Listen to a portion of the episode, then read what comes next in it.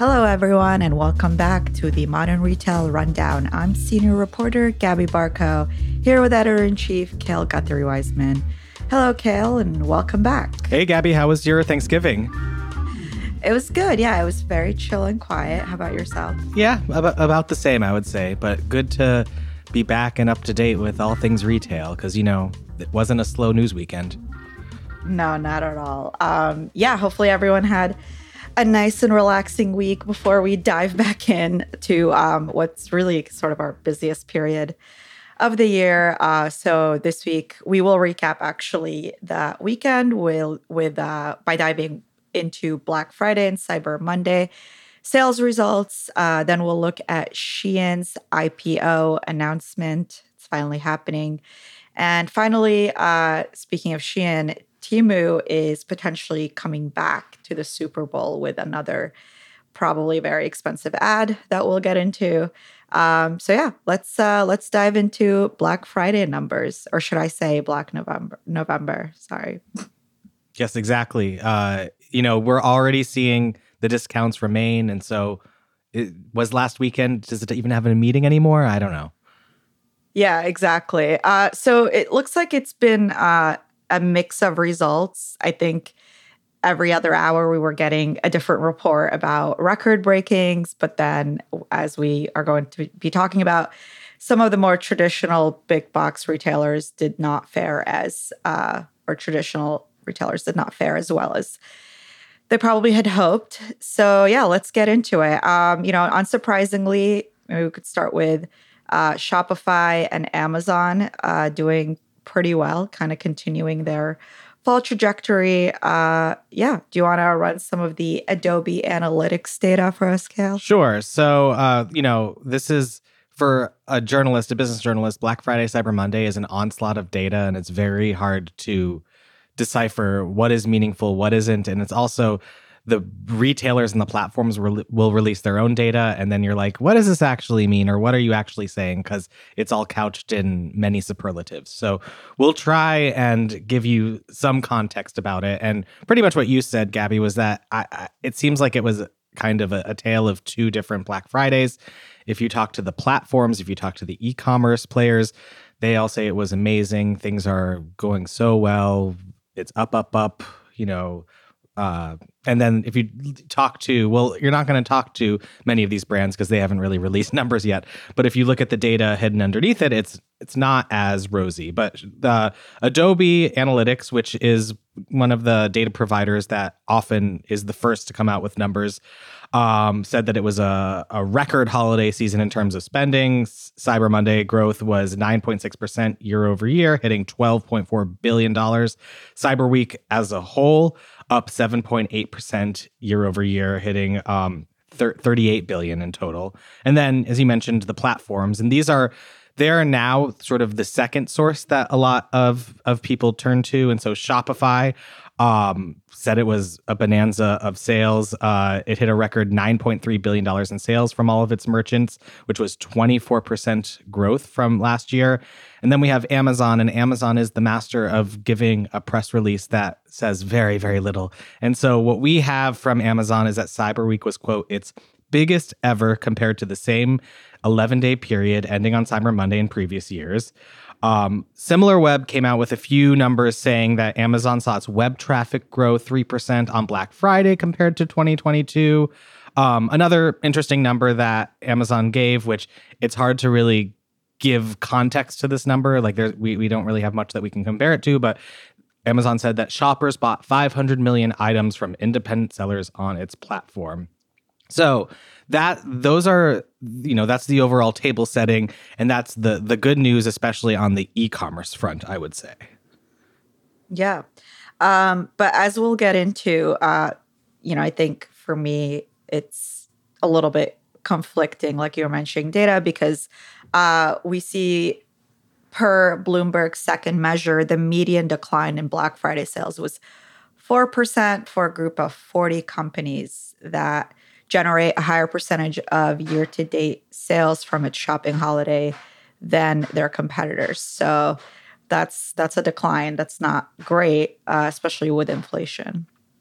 It's Bloomberg's second measure, and they have their own proprietary way of getting this data, but a lot of it was looking at an individual list of brands and retailers and trying to parse out what the sales were. It's a really interesting story just because it's a story in graphs, and so you can sort of, touch an interactive graph and see a company, and they have the line of was there growth, was there not growth, and you see a bunch of brands that likely are reliant on Q4 sales, specifically Black Friday, Cyber Monday sales, that did not produce growth year over year that they wanted. And so I think that is a really helpful context to put into place when you see all of the headlines that this was another record-setting, holiday sales event when, for a lot of them, it wasn't. And I think a lot of it had to do with the companies that rely much more on in-store sales than those that, were probably paying a lot in advertising, reliant on platforms. People were, one of the big themes of this entire thing is that people were seeking out deals. They were probably going to deal sites. They were trawling Amazon to see, what the biggest discounts were. And so for those companies that were maybe not participating as heavily as others, they did not get the intended results, it seems like. Yeah. And I think, before we get into the traditional retailers, we can talk a little bit about some of the factors that contributed to e-commerce continuing to do well. Like you mentioned, Amazon, Shopify eclipsed past years, but there's also a couple of other factors. Like, for example, there weren't any really major hiccups or tech outages that usually, really puts a wrench in the checkouts.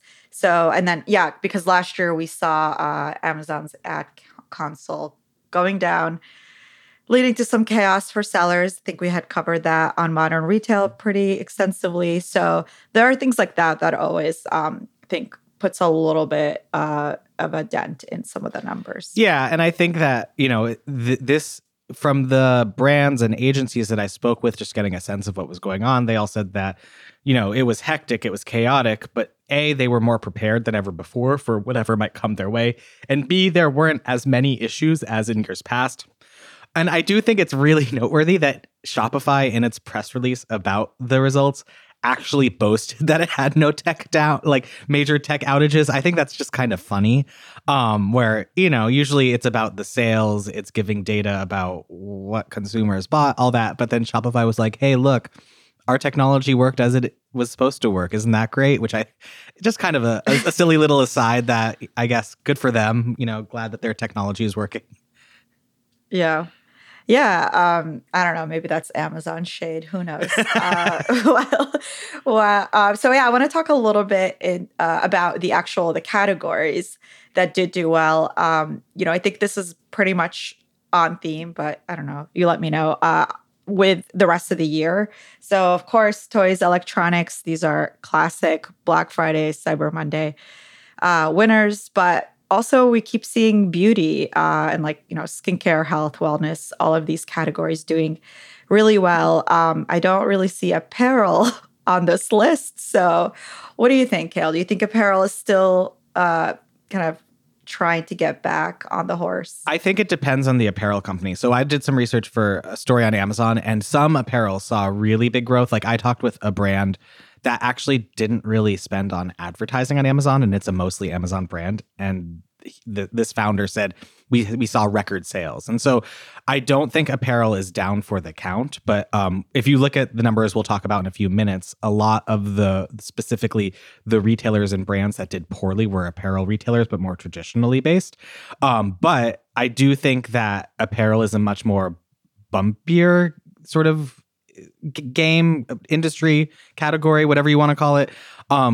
And I think that some did do well, is my understanding. But then there were other categories that just were home runs. And supposedly beauty was if you were a beauty brand and you had a semblance of, a Black Friday strategy, you probably saw a pretty big sales bump. I think homewares also did considerably well, according to people that I spoke with. And so it's super interesting to see what what's on the trajectory. Someone else told me that CPG, and you actually just wrote a story about this, but it seems like food-affiliated types of deals did very well, which is interesting because you wonder, are they buying them as gifts or are they just stocking up on things because they were cheap? You know, that's another sign of the times. It's all these less gifty and more personal items that seem to have been really resonating, which is pretty interesting. Mm-hmm. Yeah, and I think analysts predicted that in the last couple of years is that self-gifting. Is it really self-gifting? I just stocked up on some toiletries, do pretty well during this because a lot of people already have things in their carts. And then, of course, if you see 20% off, whatever the deal is that day, you're more likely to check out. And so that's pretty expected. But yeah, there is a shift away of, you know, it used to be that you're pretty much shopping for holidays, Christmas, whatever, during that weekend. And now I think a lot of people kind of go across the board depending on what they're looking for, but including, food and beverage. So with that said, do you want to talk about some of the apparel companies that did not, or at least saw a drop in sales according to data? We see companies like J. Crew and Capri Holdings seeing a drop, and then also Best Buy and Levi's. So it was really interesting that these, and Best Buy was kind of the big surprise for me here. And, you know, these are all kind of random, not random, but, you know, they're not all the same types of companies and retailers. But it seems like there were quite a few that, at least according to this data, hit some snags in terms of hitting the growth that they needed. It was just really interesting looking at this one specific graph and seeing all, you know, there were others that did really, really well. Amazon, of course, being one of them. Let me see. Nike, according to Bloomberg, did very well. Kirkland, I guess, did well. But but anyway, anyway, all this to say that, it was definitely a mixed bag for some. Yeah. So I think, because we talk about this weekend as the, Thursday through Monday, it's really Monday through Monday at this point. Actually, we'll get into that. But what does this mean for the tail end? Because as I'm writing about this week, the Black Friday sales are still continuing. And so I think some brands are expecting there to be, a little bit more of a continued trickle of sales coming in, as opposed to just that big spike that tends to happen the weekend over. Yeah. And I mean, one of the big themes we're seeing this year is that it's no longer just a weekend event, but it's a marathon. And we saw this when there were all these early sales, although there were people that I spoke with that said, they're not so sure that, pushing or pulling back the sales, bringing them earlier in the year had the effect that they wanted, because they said... No, people still wait. Yeah, people still wait. Yeah, and they also, the idea that you're going to have an early sale, but there's going to be another sale, you're probably like, well, the other sale is going to be better. Anyway, but all of this to say is that I think people are still waiting and expecting to, maybe see some other discounts or maybe rethink, thinking about what they'll buy down the line. But also, it just shows that, there's a lot of uncertainty about how... what the results this year are going to look like. And even with these numbers that we said, they were mixed. Some were amazing, some were not amazing. And so I think it's going to be really interesting to see just what the slow trickle of the next, 2 to 3 weeks actually brings. Yeah, it'll be interesting because, if you're still planning to shop, good news, I am being told there will be sort of little bursts of sales continuing throughout December. So, Thank God. Watch your inbox, I guess. Yeah, exactly. I think actually that is an interesting aside, is that this is brands, at least some of the ones I talked to, are using the next couple of weeks to sort of repackage some of, beyond just the typical percentage discount, to kind of try to maybe convert or bring back some of the customers. So it'll be interesting to see some of those numbers in January and how they turn out. But overall, it seems like, it's not maybe as bad as some analysts had predicted it to be. But again, we probably won't know for another few weeks. Yeah, jury's still out. All right. Well, now we could talk about Shein's IPO, which we have spoken about on this very show before. Probably multiple times. But it's, apparently it's actually going to happen this time around because Shein filed to go public. So most recent valuation was $66 billion after fundraising in May, after having a huge year. What are your thoughts on this, Kale? Because I think it's coming at a really interesting time, as we've spoke about pretty recently. IPOs, I'm seeing tweets like, IPOs are back, baby. So are they officially back? I don't know if they're officially back. Some are, some say they're back. I think this will be the real test for whether they're back. So the news is that Shein has reportedly confidentially filed to go public. No one, or not anyone in the press, as far as I know, has seen these papers yet. A company can do this, and then when they've reached a certain amount of time before they go public, then they'll release them, outward. But right now, all we have are these reports. And so we don't have too many details about it. And it's similar to pretty much all reporting on Shein, which it is unnamed sources, kind of allusions to what's to come, but very little concretes. But I think the valuation you brought up is super interesting because $66 billion, it's a lot of money, but it's also a drop in the valuation that it saw a year before. And that's because it's been a really, really interesting market, specifically for fast fashion or, cheap goods platforms. And so Shein 3 years ago was the best. It was on the top of the mountain. It was selling like crazy. All of the young people were using it. It was advertising everywhere on, Facebook, on Google, and then it got into some competition with other players, specifically someone like Temu, who we'll talk about later. And so supposedly that did make a dent, not necessarily, it made a dent in the amount that it was growing. And so supposedly Shein has been able to do a little bit better. There was a report from The Information that gave some sense about how it was doing. This was from a few weeks ago, I think. Just saying that it was able to, that its 2023 revenue through September grew 40%, and that was on target to hit as much as $33 billion in sales by the end of this year. According to the Wall Street Journal, in 2022, Shein recorded $23 billion in revenue and $800 million in net profit.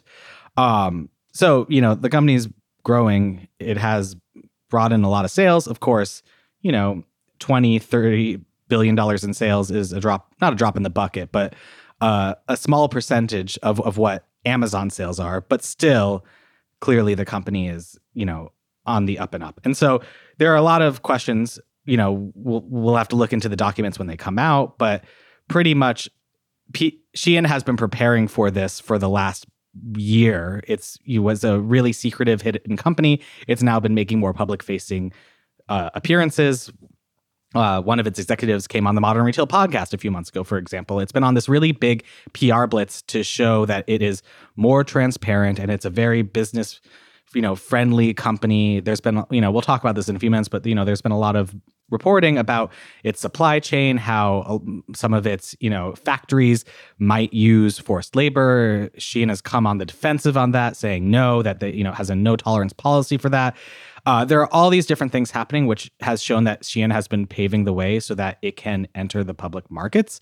And the real question now is, has it done enough, and will, Wall Street respond to this? And, the jury's still out. I said that in the last section, but I'll say it here. The jury's still out about how it will actually fare. But if it is able to keep the growth that it has had over the last few years, could bode well.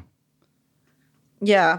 It's also interesting that it's coming right after, or amid, I guess you could say, a little bit of an acquisition streak for Shein. It acquired a part of Forever 21, so it has now has potential brick and mortar presence. It also bought out British brand Misguided that was pretty troubled. So I think and these are pretty established fast fashion brands of the early aughts, if I say so myself. So I don't know, maybe it has this vision of bringing them all under one umbrella. Yeah, I mean, that makes sense. And I think also both of those acquisitions are part of this big PR blitz where it's trying to shed itself of the perception that it is this hidden Chinese company that just makes clothes really cheaply and ships them off into, you know, different Western markets. But now it's a part owner in Forever 21. You can go into Forever 21 stores and find Shein there.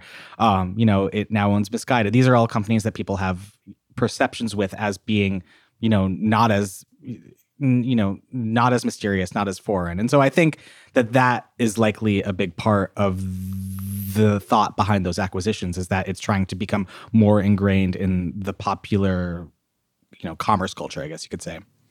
Mm-hmm. Yeah, and what's more popular than having a real housewife as a spokesperson? Exactly. So we're getting there. So I think, you know, it's safe to say everybody's just standing by and watching to see. Some of the other companies maybe that are waiting in the wings are probably going to watch when this IPO eventually happens and what it will look like. It will be interesting to see. Yeah, no, I think that this is going to be one of the big IPOs to watch out for. You know, there's been an uptick in more companies going public. Some have gone well, some have not gone well. And so it's been a pretty mixed bag in terms of the results. And I think a lot of brands are just waiting until it's a better market for them to make this move. And so if Shein does do this and is able to make a splash and, you know, show that it's, you know, a hit with investors, then I bet you that will send signals for other companies to begin making similar moves. And so this is going to be one to really watch. Well, we can now move on to Shein's maybe fiercest competitor, Temu, at this point, which to a lot of us felt like it kind of came out of nowhere. So it sounds like they're going to be doing another Super Bowl commercial after the one they did earlier this year that we talked about, where suddenly Temu was everywhere after launching, I think, you know, only a couple months before that in 2022. These are not cheap. So what are your thoughts about this strategy of just sort of going all in on brand awareness, as opposed to, I think maybe Shein was a little bit more of an organic, you know, typical sort of DTC play? Yeah, I think, you know, it's not surprising. I just think Temu's overall strategy is, all of it is about gaining buzz and even buzz about the buzz. So for example, I received an email a couple of days ago saying, here's our official statement about this Super Bowl. We're thinking about running an ad. And it's like, clearly they are trying to gin up. And, you know, the fact that we're talking about this here means that it's working. But, you know, they're trying to make it so that there is buzz about everything that they do that is a splashy thing. I imagine they will spend the, you know, whatever, tens of millions of dollars that it costs to run an ad. But at the same time, I think that one of Temu's really big strategies is just making their buzz around every big consumer-facing move it does. And, you know, it's an interesting one, you know, just a story about the fact that a company is thinking about running a Super Bowl ad. That doesn't happen every day. You know, that, like, clearly there is fascination and interest in how Temu, and in by extension, its owner, the Chinese company PDD Holdings, how it is trying to enter the U.S. market. So that ultimately, my thought is just like, it's super fascinating that, like, not only is Temu thinking about doing this again, there were reports last year that it did work, that after its Super Bowl ad, it did see a huge spike in sales. And so if that's true, then why not do it again?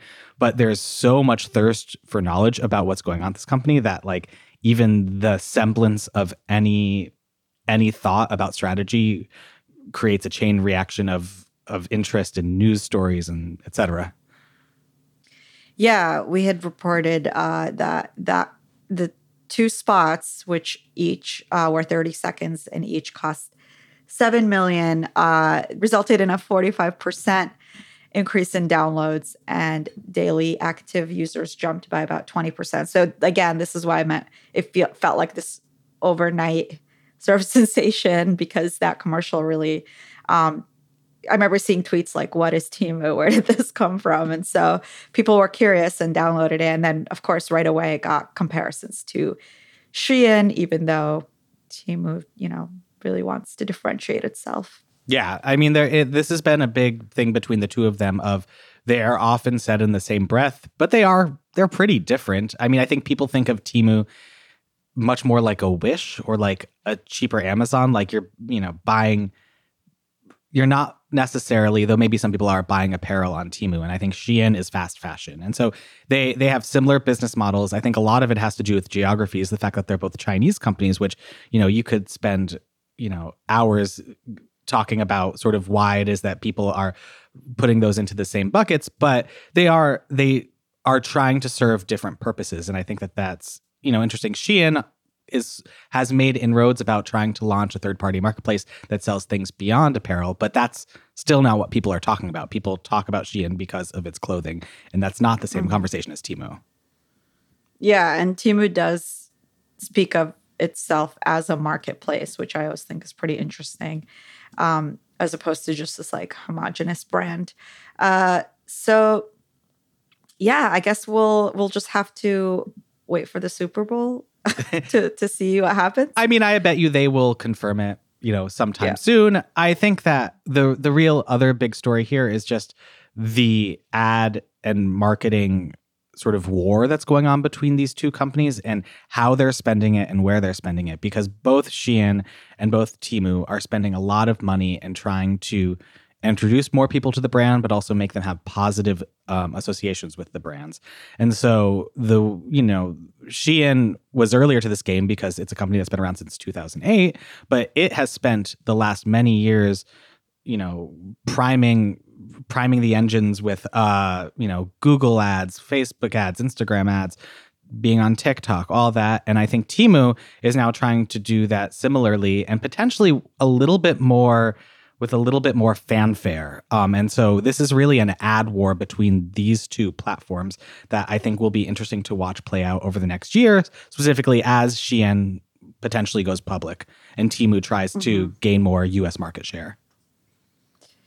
Yeah, the Temu ad strategy is really interesting. I think I just read that they're due to spend $1.4 billion on ads. If you ever search anything on Google, I feel like it's pretty apparent. They, their products surface pretty heavily up. So it doesn't seem like it's going to be stopping anytime soon.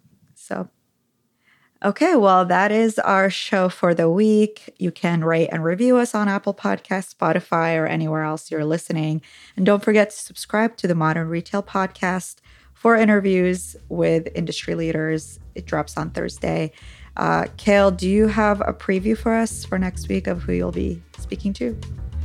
Yes, I'm really excited for next week. I talk with Andrei Zdanov, who is the president of GE Appliances, which in First Build, it was just this really interesting conversation about sort of the future of product making, gadget making, and, sort of making new types of appliances and products that people haven't thought about and how that's all part of this whole GE ecosystem. It was a really interesting company, or really interesting conversation. That does sound interesting. Great. And yeah, we will see you back here next week for the Modern Retail Rundown. Thank you for listening.